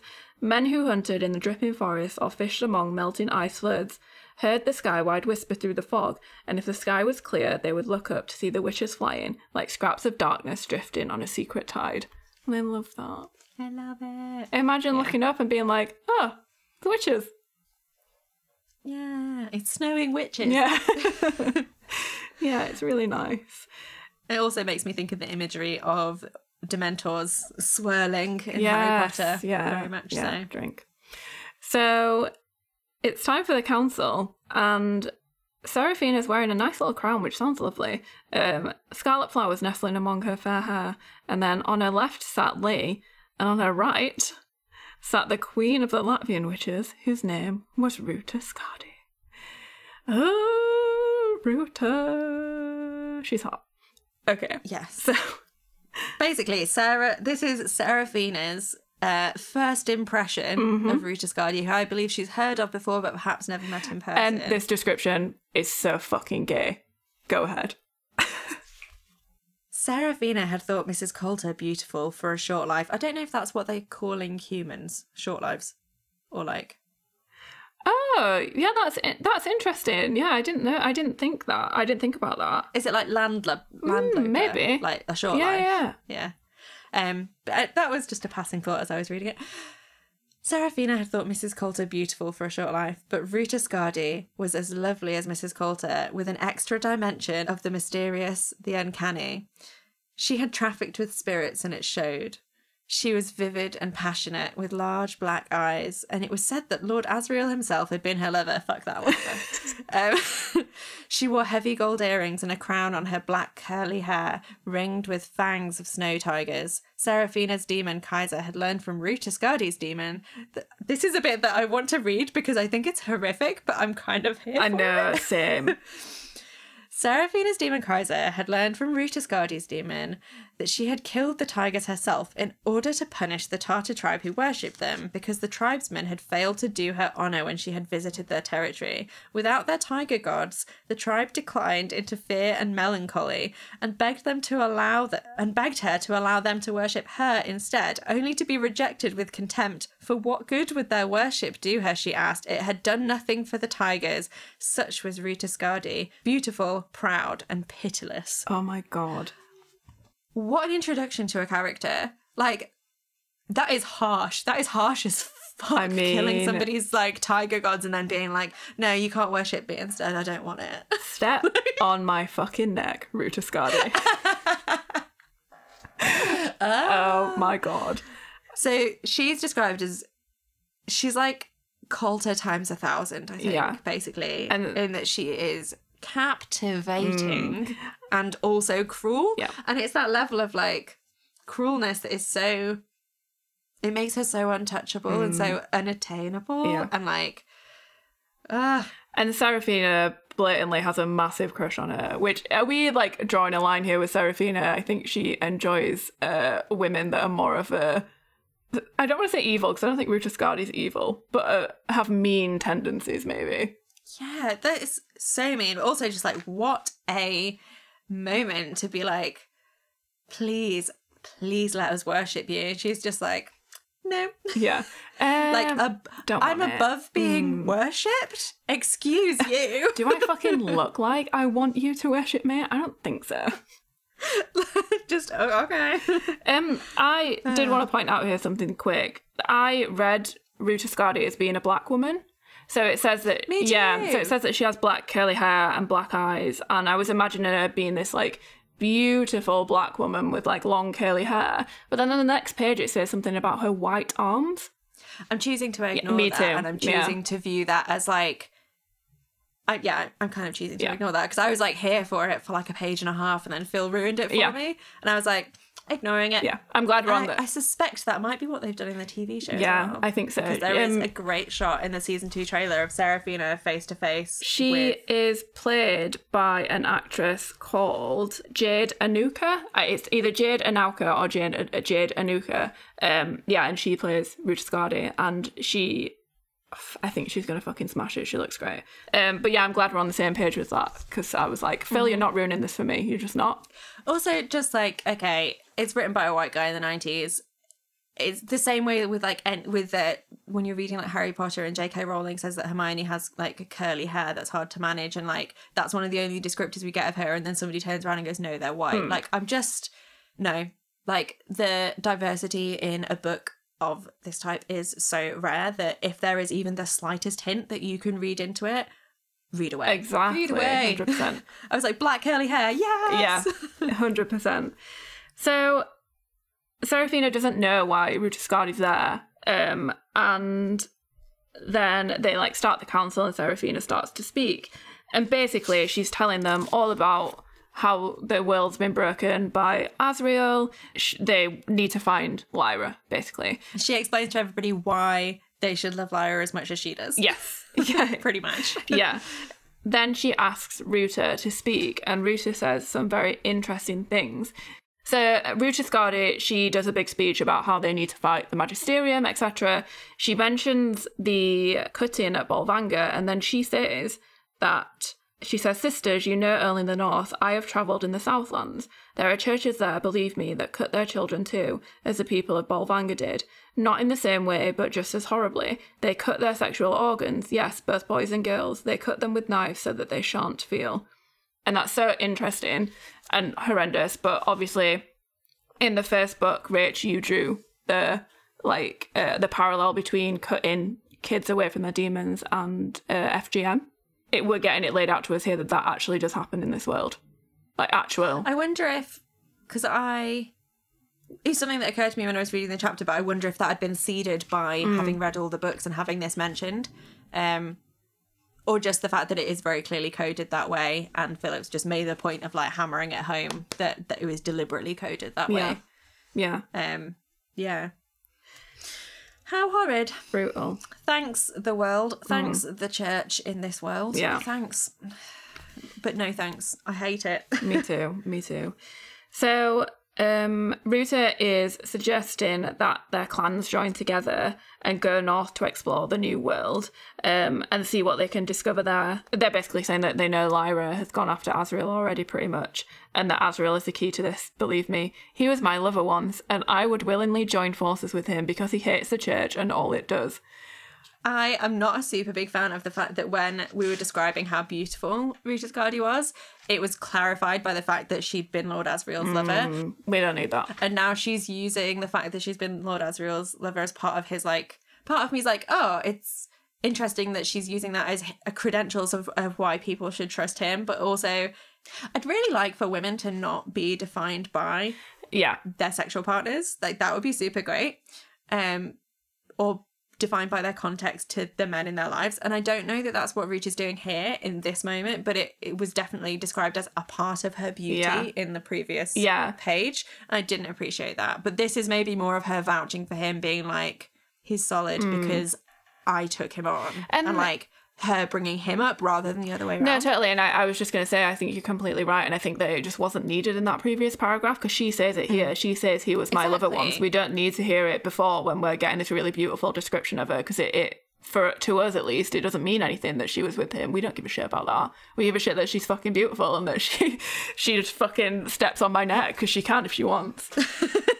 yeah yeah it just it, it it marred it for me that it was in that first paragraph, that it meant that when she mentioned it here, I wasn't like, oh, that makes Asriel come up in my estimations because she took him on. Yeah, like it it just eh whatever. um I yeah yeah I just thought that she finished it, it was like, and that is what I have to say. That's what I have to say. Fucking take it or leave it. Ruta Skadi po- spoke passionately, and Serafina admired her power and her beauty. Yes, she did. Yes, she did, Serafina. Woo! And we go to Lee. Lee has a really convoluted speech. He does. I'd just like to say that this is weirdly exposition-y. Yeah.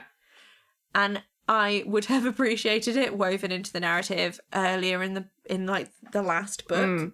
To have had some yeah, clues. Yeah, that's fair. Yeah, because we talk, basically he talks about Grumman, right? So he, the gist of this is that the fucking head in a box, the what's in the box from Northern Lights, uh, first couple of chapters, was, we thought was the head of Grumman, but then Lee Scoresby's like, well, I don't think it is, because I've seen, or I've heard that he's still alive. So, and Grumman has this thing, he has an object that gives protection to whoever holds it. So Lee wants to go and find Grumman to get that and take it to Lyra. And like, I just feel like it's Philip just like retconning some yeah, stuff. Yeah. Of Lee being like, it occurred to me when I was in when I was flying to Svalbard, I remembered it. And it's like, Phil, you could have written it when he physically actually remembered it and we were like in the balloon with him, yeah. but he didn't.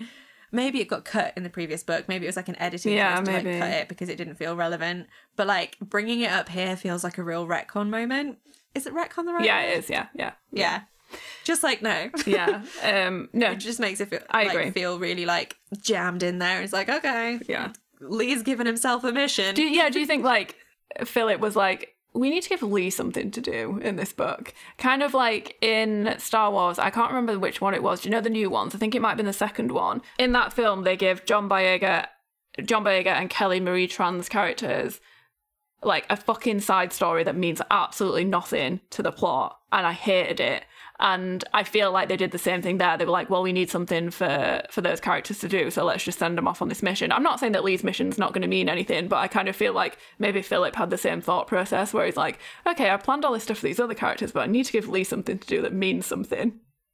And I hadn't planned it in the first book, so I'll just write it into this little paragraph that he's going to say in the second book when he give... I just... I love that Serafina is like the head of this meeting and she's giving everybody jobs to do. Mm-hmm. But Lee's given himself his own yeah, job to do. Yeah. He's like, I'm going to do this thing. Yeah. Puts his hand yeah. up. So he's going to go to Nova Zembla, which is apparently where they last, Grumman was last seen. And I just want to read this bit that makes me want to fucking cry. So Serafina said, have you been married, Mister Scoresby? Have you any children? No, ma'am, I have no child, though I would have liked to be a father. But I understand your question, and you're right. That little girl has had bad luck with her two parents, and maybe I can make it up to her. Someone has to do it, and I'm willing. I initially read when she was like, he was like, said his passionate speech or whatever, and then Serafina was like, are you married? I just saw that as her being like, are you uh, spoken for? Should we... Uh... Serafina just... But that's not what she meant, yeah. obviously. But I just... It's so out of the blue that it felt like she was asking him yeah. if he was single and ready to mingle. Serafina just trying to get it wherever she can in this chapter. Yeah. yeah. Uh... So um, Serafina then takes one of the flowers out of her crown and gives it to Lee and says that if you, if you like... This will, like, use it if you need me. Here's my number. Yeah, bitch. Call me maybe. That's literally, she's like giving him a phone. Yeah. She's taken his arm and she's scrawled her phone number in like marker pen on his arm. That's what she just yep, did. Yeah, yeah, yeah, yeah. So then the council begins properly. They all get a chance to speak if they want to. So all the witches get a chance to speak. Uh, they then agree that they should send out messages to other witch clans to see if they want to get involved in this as well, because it's going to be like a massive mission. Then Serafina's like, what of you, Queen Ruta Skadi? What are your plans? And she's like, are you married? Do you have children? She's basically like, can you tell me what you're going to do so that I can pretend that that's what I was going to do all along and then I can come with you? Yes. Um, oh my god. But Ruta's going to go and find Asriel because that's her jam. Mm-hmm. Um, I shall search for Lord Asriel and learn what he's doing from his own lips. Ooh. I will you now. Oh, will you. And it seems that he's gone northwards too. May I come for the first part of the journey with you, sister? And Serafina's like, you may and welcome. Woohoo! Said Serafina, who was glad to have her company. Boom. Have her company. They're gonna fuck. And I like it. I'm here for it. Uh, I, yeah. And then, so they've agreed. Everyone's got their missions. Serafina's picked her like little group of twenty witches to like go on the expedition party. Mm-hmm. And then this uh, pair of witches, after the meeting's finished, kind of like tag along to like have a chat with her. And I love how out of the blue this is. A young witch called Jutta Kaminen? Kaminen? Mm. I'm going to go with that. Yeah. I'm really sorry if it's wrong. Kaminen, yeah, Kaminen, yeah. And with her robin demon uh, is cute. And she basically is like, Queen, I know the man Stanislav Grumman, and I used to love him, but I hate him now with such fer- with, with such a fervour that if I see him, I shall kill him. I would have said nothing, but my sister made me tell you. This is so fucking funny, because she's just like, excuse me, mate, I fucking hate that guy you were talking about earlier, and that's it. I don't have anything else to say. I fucking hate him. Yeah. It's just like, excuse me, that person you were just talking about, I, I used to love him, but now I hate him, and I'm going to kill him if I ever see him again. I just thought I should tell you. Great. Or my sister just thought yeah. I should tell you. But Serafina's like, okay, that's fine. we're totally down with you killing him, but it would be good if you killed him after Scoresby's done his bit of his mission. So we'll take you with yeah. us to just put a little stopper on that killing him when you see him. Yeah, yeah, yeah. And I just, I love that she's, I just, she knew about love. Yeah. It's what it says. Serafina knew Aww. about love. And she she's like, well, that's fine. If he is still alive, he'll have to stay alive until Mister Scoresby finds him. So you better come with us to the new world. And then there'll be no danger of you killing him first. I love how she says, love makes us suffer, but this task of ours is greater than revenge. Remember that. Uh, remember that. And then it's like, oh, Serafina, she's like a little agony aunt. Yeah. Uh, she's giving out advice because she's been through it herself, bless her. Yeah. Also, her response isn't, no, don't kill him. You shouldn't want to kill him. It's just, oh, okay, you do want to kill him. Mm. That's not convenient right now. So, come so we'll us. just like yeah. delay. You that. come along with us and then we'll sort it out. Yeah. Um, uh, and then they all get ready to go. Yeah, and it says, fly into the new world where no witch had ever flown before. Ooh. And then that's the end of the chapter. What's the... What a chapter. Such good. What a so chapter. good. I loved it. I loved it.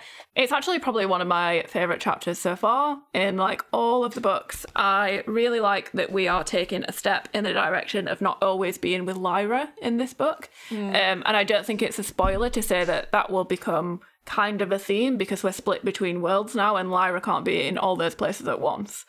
And the little symbol at the top of our pages for this mm-hmm. chapter was all an alethiometer, yeah. so I think that's symbolising that that is Lyra's world, yeah. which I love. Yeah. I'm here for it. And also, obviously, we said it at the beginning, but we fucking love that this is the gayest chapter that we've had so far. Fucking love to see that. Um, yeah, and I just think it's really great to see, like, spend more time with the witches because we haven't really had that before. Yeah, learning so much more about their world because despite the fact that we had witches in book one, we didn't really spend much time with anyone other than Kaisa. Yeah. Like, we didn't even spend that much time with Serafina. No. And when we did, she was just an exposition machine. Yeah. Whereas I feel like whilst she's gone around collecting information, it's all still been part of her personal mission. And, like, now we get to know more about where her storyline's yeah, headed. Totally. Um, and her plans, which I think is super great because we love Serafina Pekkala. We do. And we have a newfound love for Ruta Skadi. Yes, Ruta. Fucking yes. Yes. What's the next chapter called? A, ch- a children's world, mm. which makes me think of It's a Small oh God, World. No. After all. I bloody hope oh it's not God. that. I have a horror story of when we went to Disneyland Paris with my family. That ride broke down when we were Oh, God. Did you just have to, like, hear the song over and over again? Over and over and over again. It's an actual thing that happened. And I, I was like, is that something that's, like, an anecdote I've once heard someone say that I was like, kind of have adopted into my memory because mm. it was so long. I was such a small child. And then we were talking about our trip to Disneyland Paris with, like, I think I was like four or five. My sister was just old enough to go on Space Mountain. Right. Yeah. Yeah. Um, and she's like four years older than me. Mm-hmm. And yeah, I was asking my mum about it and she was like, yeah, we went on that Small World ride and it broke down. And I was like, it did oh, happen. My nightmare. Oh my God. Yeah. Do you have an award to give out? I do. Mm. My award this week is for Thorold and oh. his little candle that he's holding up for Lord Asriel because he's going to wait on that hill with his poor little dog for so long. And I just want to give him his award and tell him that he's more than just a shaving pot. Mm-hmm, mm-hmm. He's more than just a servant. He's his own person. Asriel's fucked off to another world and he should not feel obliged to sit around and wait for him to come back because let's face it, it's probably not going to happen. Yeah. Asriel hasn't given him a second thought and he should go and live his life. He should go and meet a witch. Yeah. He's up north. There's loads of witches. It seems to really improve your life if you go and meet a witch. Apparently. Please do that. Yeah, totally. I would like to write an advice column to Thorold. He could go and meet the witch's consort and then they could live together oh. and that would be the best couple that has ever existed. Oh, Thorold. Hey, I love how your thoughts of Thorold have turned because you were not a fan of Thorold at the end of Northern Lights. No, I wasn't. Good, but then good. I'm glad. I did. Yeah, we didn't know that much about him and we've had more of a conversation with him and I just feel, I feel bad for yeah. him now. Yeah. Who's your award for? My award is for Ruta. Ruta Skadi. Of course. Because I was going to go for the, the witch that's like, fuck, fuck Grumman, because that's hilarious. Yeah. Um, but I think just for the raging crush I have on Ruta Skadi, I'm, I've, I've just got to go for her. Mm-hmm. Mm-hmm. And I, I like, that's literally the entire reason, because I think I have such a crush on her and I think she's amazing. And oh my God, just kill me, Ruta Skadi. Just step on my neck, do all those things to me. I'm gonna I'm gonna count while I'm editing how many times because it's more than you've ever have before, and I'm really here for it. I'm really here for you and Ruta. I I wish you all the best thank in you. Your life together. Oh, thank you. Thank you so much. Thank you.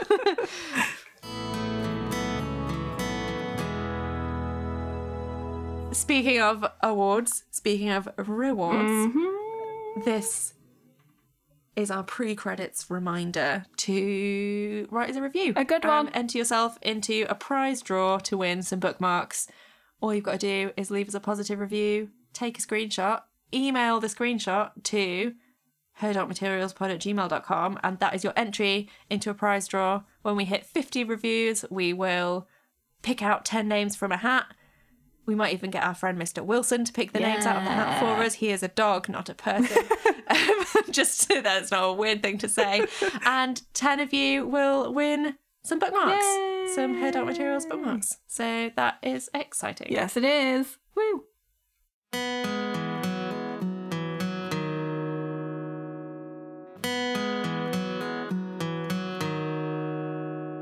Thanks so much for listening to this episode of Her Dark Materials. You can find us on Twitter, Instagram and Facebook at H D M Pod, and you can email us at her dot materials pod at gmail dot com. You can also visit our website at h d m pod dot co dot u k.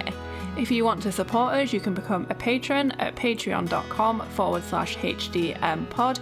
We also have a shop where you can buy merch featuring all original artwork from Rach.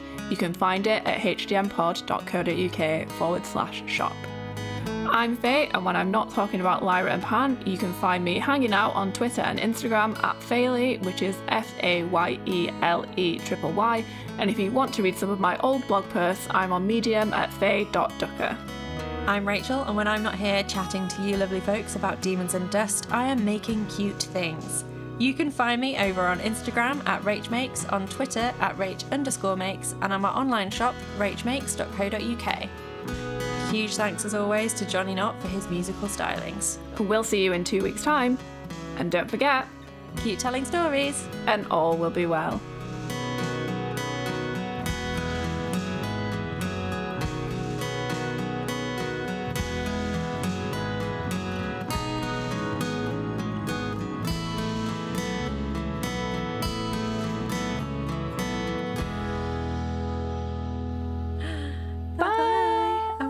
Goodbye.